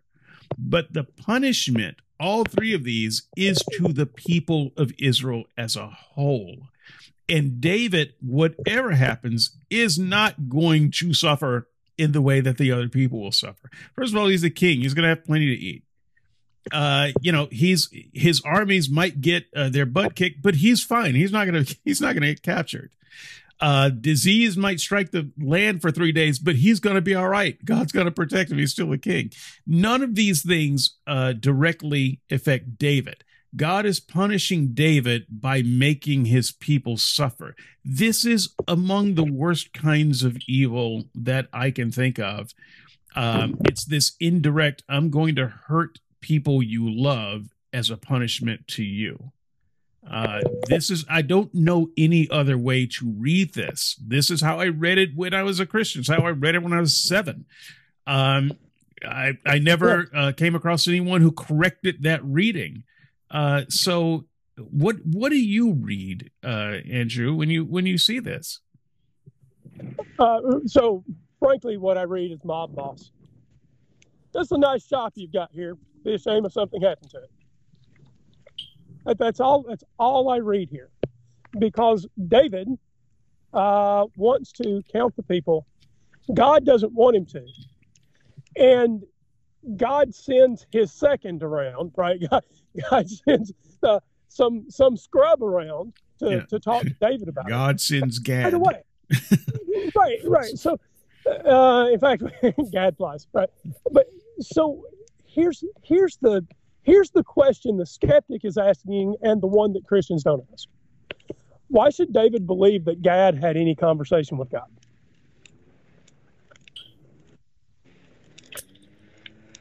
Right. Well, uh, so let me add to that question. Um, why wasn't David horrified by these options and and say, look, the God I know is a God of mercy. He would never punish the innocent to to punish the uh, guilty. Right. Look, that, that's exactly right. I have I have no idea. I have no idea what is going on in this story. And and let's just let's just say for a moment that God has a good reason for not wanting the the Israelites numbered, right? So um, here's what we don't get. This is what skeptics expect. It's another question that Christians don't ask. What was God's reason, other than uh, I'm a cantankerous old guy in a robe that hangs out in the sky and I don't want them numbered. And if you do, I think you don't trust me. Yeah. So, sometimes and, and I, I'm okay with the census. Sometimes I'm not okay with the census. The problem is you disrespected me. Uh, uh, that's exactly right. And I'm not going you. to give you any. Uh, I'm not going to draw a line that you can clearly see uh, that tells you when censuses when censuses are okay and when they're not. Uh, and and more than that, I'm gonna I'm gonna send around uh, I'm gonna send random people around to uh, look. It's a it's a silly story. So, it, for those who are unfamiliar with the story, uh, let me just give you the punchline: seventy thousand people were killed in in three days. Three days, seventy seven zero zero zero zero. Seventy thousand people God massacred. It makes the coronavirus look like a cold. Um, cannot resist. It's fake news. Stop it. Um, All right. So, um, yeah, uh, 70,000 people who didn't do anything wrong. Um, that was that was David's punishment, and and the thing, the interesting little stinger uh, at the end of the story uh, was that God, uh, his angel was prepared to do more, but God stayed his hand and said, "That's enough." God took mercy this this is actually an example of God's mercy that he only killed 70,000 innocent people in 3 days. In 3 days. How are we supposed to read this? I don't I don't even know how to steel man a Christian argument here. I mean, I I don't know. The only thing that you can do is speculate that these people were really evil. They had some kind of secret sin, and God knew exactly who they were, and He was taking this opportunity to exterminate them. But if that's what He did, He left in His book no clue that that's what was happening. I, would love to know what what evil uh, seventy thousand uh, people did uh, to to deserve this death. We're just left uh, with the idea that God is punishing David by killing 70,000 of his subjects. Right. And what is what is somewhat baffling to me. So just another just another skeptic's question. If you're King David, so just cast yourself back to this time. God sends around Gad. You you make your three day decision.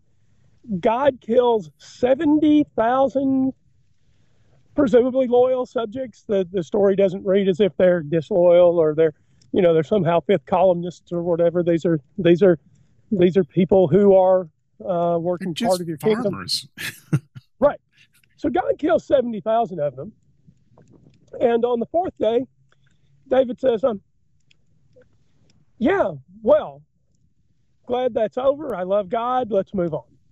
Yeah. Yeah. Who, who, after surviving this, would say, yeah, I like Jehovah. I'm thinking there are a lot of people there who would have said, you know what, let's give Moloch a try. let's, right. Uh, you know, okay, that was an interesting experiment. um, do we have any prophets of Baal around? right. right. Do we do we have any other options that we because this is this is just bad. Uh okay, look, let me finish up. Um last example. Again, very common. Um Actually, it's not the last example. It's almost last example. Okay, no, I got some more stuff. Anyway, it doesn't matter. I may not. I'm not going through all this. Uh, the tenth plague. Uh, I think it's maybe the single most horrible thing in the Bible. Um, because for those who would say, look, God had his reasons, he would never kill innocent people, the 10th plague really should just put that out of your mind. We're trying to figure out what kind of God this is we're, we're talking about. Um, the 10th plague is uh, where God is punishing Pharaoh. And how does he punish Pharaoh? He punishes Pharaoh by killing his son, not just any son, the firstborn son, because firstborn is the heir. Uh, and so God takes away um, the heir. Now, you know, he can, he can always have more sons, right? Uh, and at the end of this story, Pharaoh's not killed. Pharaoh's still okay. He's he's fine. So he can, he can have more sons.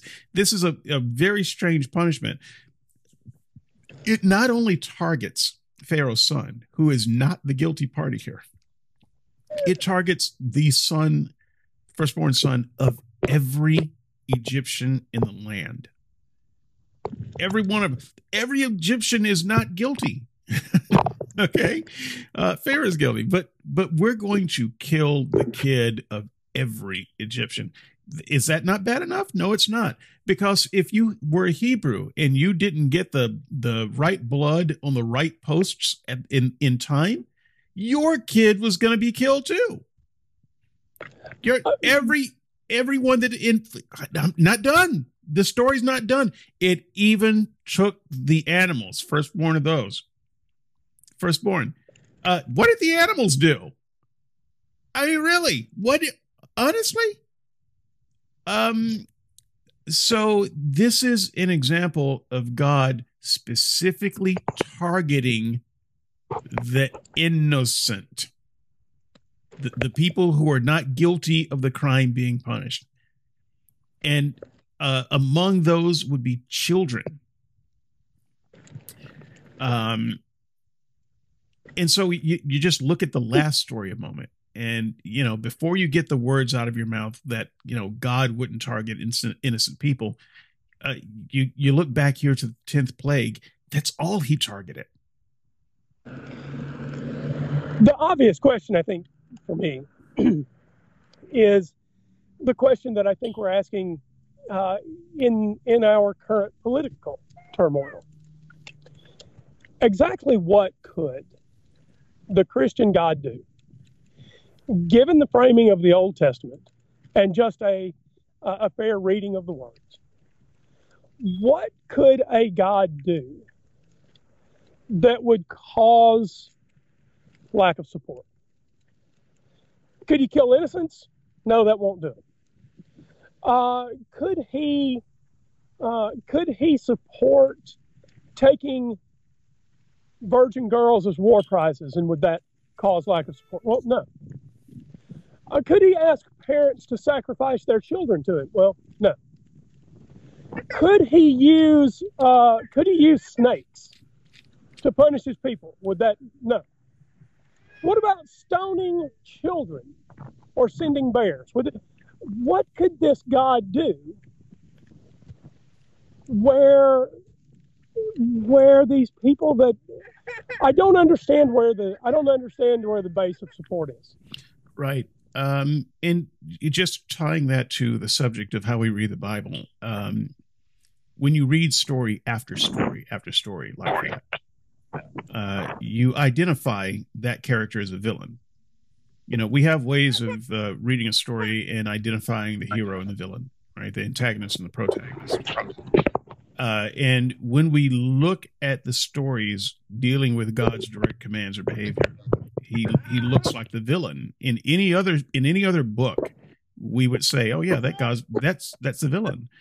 Uh, so look, just real quick, I will just uh, drop these, and uh, just for the sake of the commenters who don't who don't get to read um, the blog post, perhaps not everyone can do that. I understand. Um, no one is required to read the blog post. All right. Um, the Abraham test. Uh, you know, we've talked about that. So sex. Uh, I'm reading um, Deuteronomy uh, 31. Um, all right, we've just uh, brought Andrew back on the line. Almost done here. Uh, you must put to death every boy and all the women who have ever had sex, but do not kill the young women who have never had sex. You may keep them for yourself.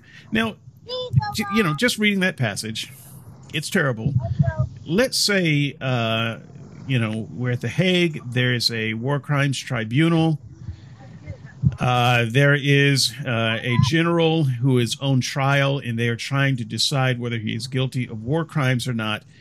And someone presents as a piece of evidence a document containing those words that I just read. Uh, let me let me let me just say it one more time. Uh, th- this is what's on the document. I can't believe you let the women live.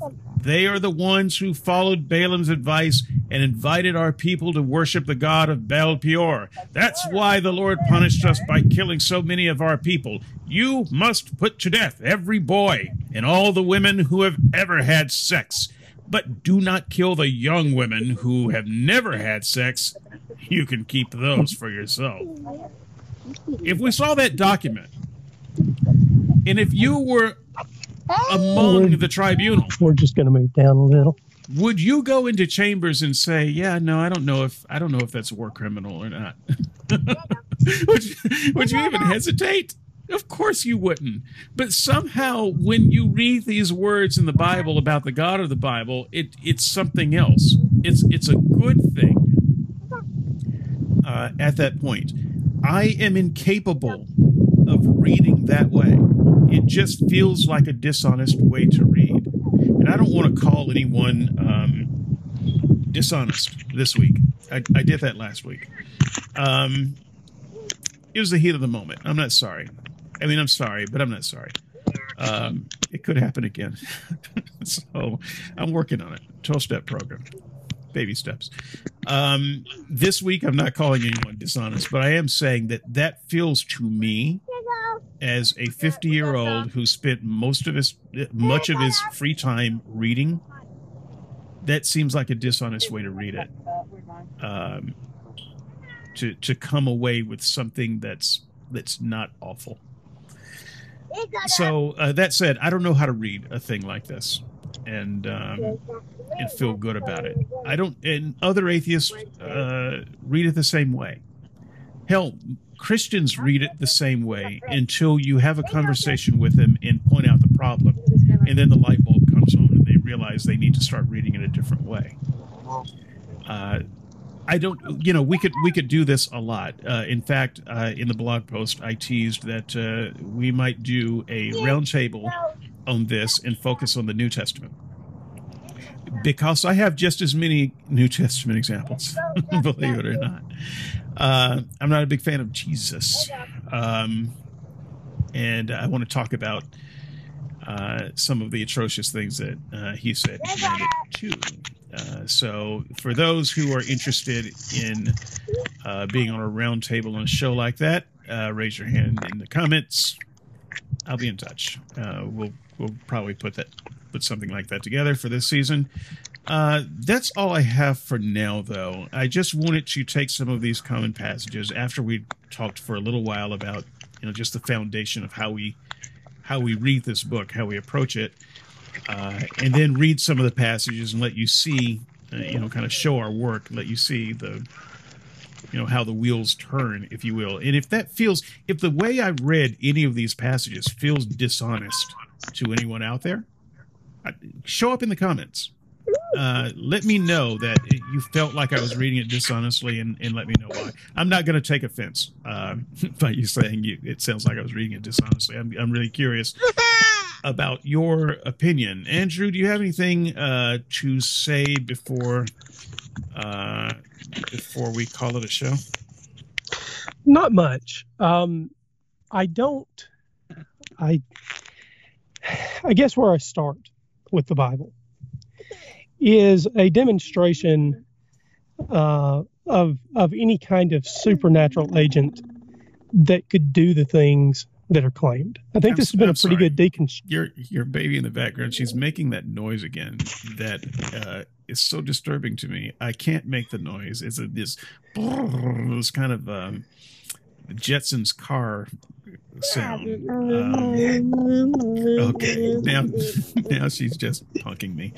Uh, so so we're out uh, we're out at the play park uh, with the ducks. She loves to see the ducks, and uh, just saying we're about unnatural. To... It's an unnatural noise. I don't know how she does it. I can't get it. I've I've tried to make this noise.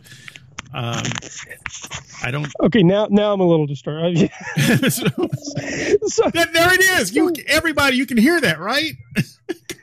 anyway. Yeah, no, and and uh, this is this is. Uh, okay, that noise I, I can make. I can make. I make that noise frequently. so you were saying though. Sorry. So no, that's that's all right. We're uh, we're putting socks and shoes on. She knows that she's about to uh, she knows that she's about to be able to run and play. So she is super happy.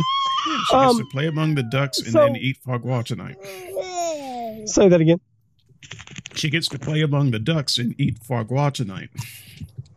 Uh, well, yeah, not not on the budget that we have. well, you, know, you, get it from the ducks. Uh, maybe you play um, with ducks differently than I do. Uh, apparently. Yeah. So, I guess for me, we've we've done some uh, deconstruction here. Some of it's been in jest, some of it hasn't. Um, but what we what we don't get uh, naturally, as far as I can tell, is any reason to think that there is a God. And Christians will often point to the Bible and say, but see, the, the Bible gives us good reason to think that there's a God. And so what I what I really hope out of this is that the people that are listening realize that that story that somehow the the Bible is trustworthy enough to make a claim of the supernatural, to make a claim of an omnigod. I, I hope that they see the reason that there are honest atheists in the world and that the Bible simply doesn't pass that kind of scrutiny. Right. Um, you know, that, that uh, it's a good point that Christians often say that the Bible, you know, gives you reason to believe. But I got to tell you, starting with Genesis, by the time you get to Judges, the Bible gives you reason to believe that it's bullshit. It, that's that's what you that's what you have. See, the great thing about all of these atrocities that that we looked at is we have no reason to believe that it ever happened. right? We don't we have no reason to believe that any of it ever happened, which is good. Um, we have no reason to believe that uh, you know much of it even is, is even possible. Uh, so uh, yeah, by the by the time you get to Joshua and Judges and Ruth, and it just you the bullshit meter has already pegged off the charts. Um, I, I I suspect a lot of people never never actually get past that stuff. But if you read all the books of history, uh, by the time you get to the books of poetry, you have no reason to believe that anything in Proverbs is good advice because the good advice is supposedly inspired uh, by the monster that it, that inspired all of the books before it. Uh, so even if there is something good in the Bible, by the time you get to it, uh, you're so tainted by the other stuff that you've read. There's no reason, you know, when I want good advice, good financial advice, I don't go to the Bible. When I want good medical advice, I don't go to the Bible. When I want good science advice or just advice about the world and how to treat it, I don't go to the Bible. I don't go to the Bible for any of it because all the stuff that Christians have told me that the Bible is good for and that these particular places are historical and this this is an example of a good and loving God, I, I look at that and I say, okay, I don't I'm also not going to come to you for advice on any of these things because if if that's what you get out of reading this, we're not reading the same thing in the same way, uh, and so that's a problem. That's a problem because I don't I don't want to go through life not trusting just the the human advice and interaction of other Christians. You know, my parents are Christians. I, you know, some of my closest friends are Christians. I don't want to go through life not being able to listen to them on mundane things. But I got to tell you, I don't I don't even want to take the the recipe for chicken soup for a person who looks at the 10th plague and says, Blessed be the name of the Lord. So that is exactly right. Um, I don't I don't want to teach myself to do the mental gymnastics required to accept the supernatural claims uh, in the Bible, because on uh, on balance, they don't seem to be possible uh, with with the normal tools that we use every day. And uh, and so I can't trust, as far as I can tell, the conclusions that theologians reach uh, about the supernatural claims in the Bible, and it just makes me suspect. Uh, un- unless I have good reason uh, to conclude that other people that don't use this, this sort of supernatural, this sort of magical reasoning, uh, un- unless I can see that they've made a good decision with uh, with non supernatural tools, uh, they simply have not uh, landed high enough on my credibility meter right. for me to care what they say. And, and, this is true in, in areas of academia too. You know, I I'm going to just go out on a limb and say um, Lennox, uh, John Lennox, probably a good mathematician. I, I don't know that. I, I, have never read any of his math work. Wouldn't understand it if I did. But I'm just going to assume that he's a good mathematician. But you know what? I wouldn't go to Lennox for math because I see how he reasons. I don't understand math uh, at that level, and I would have to take his word for a lot of things, and I and I can't trust him. And I think that's a that's a tragedy. Uh, I love uh, Craig Keener. I really do. And, and uh, Andrew, if you ever have a chance to have him on one of your shows, I think you would love talking to him as well. Um, I love Craig Keener. Uh, he's he's bright, intelligent, uh, well spoken, uh, gentle. Uh, you know, he's he's all of the things I love in a, in a person to talk to.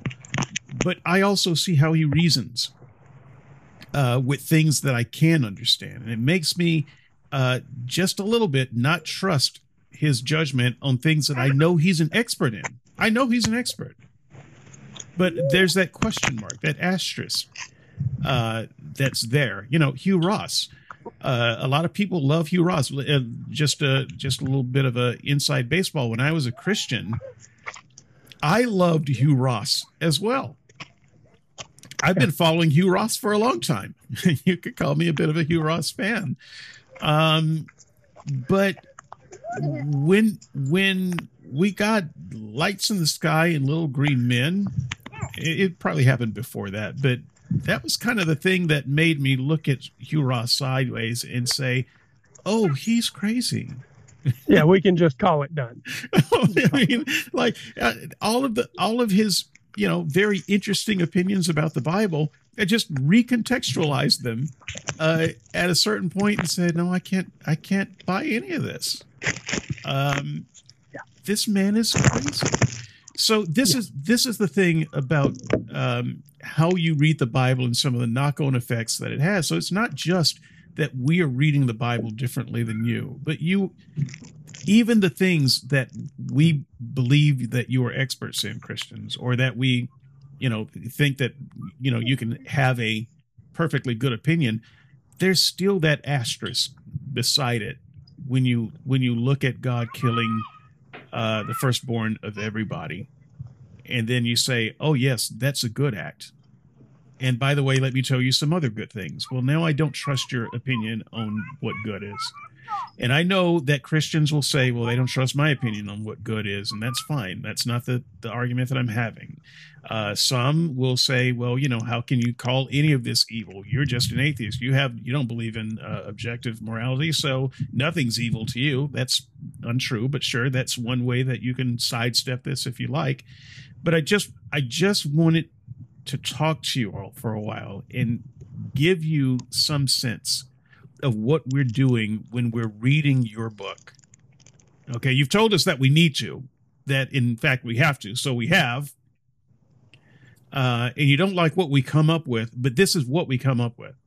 And I can tell you that, you know, the first several times I read through the Bible is as a Christian, and I and I wanted to believe all good things.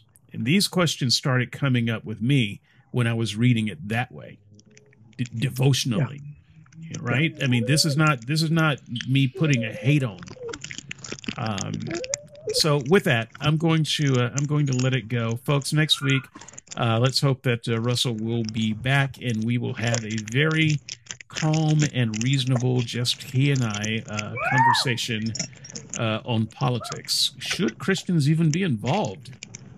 in politics. For that matter, should skeptics be involved in it? Um, it's going to be an interesting show. So um, we'll see you then. Thank you, and have a great rest of the week. See you in the comments.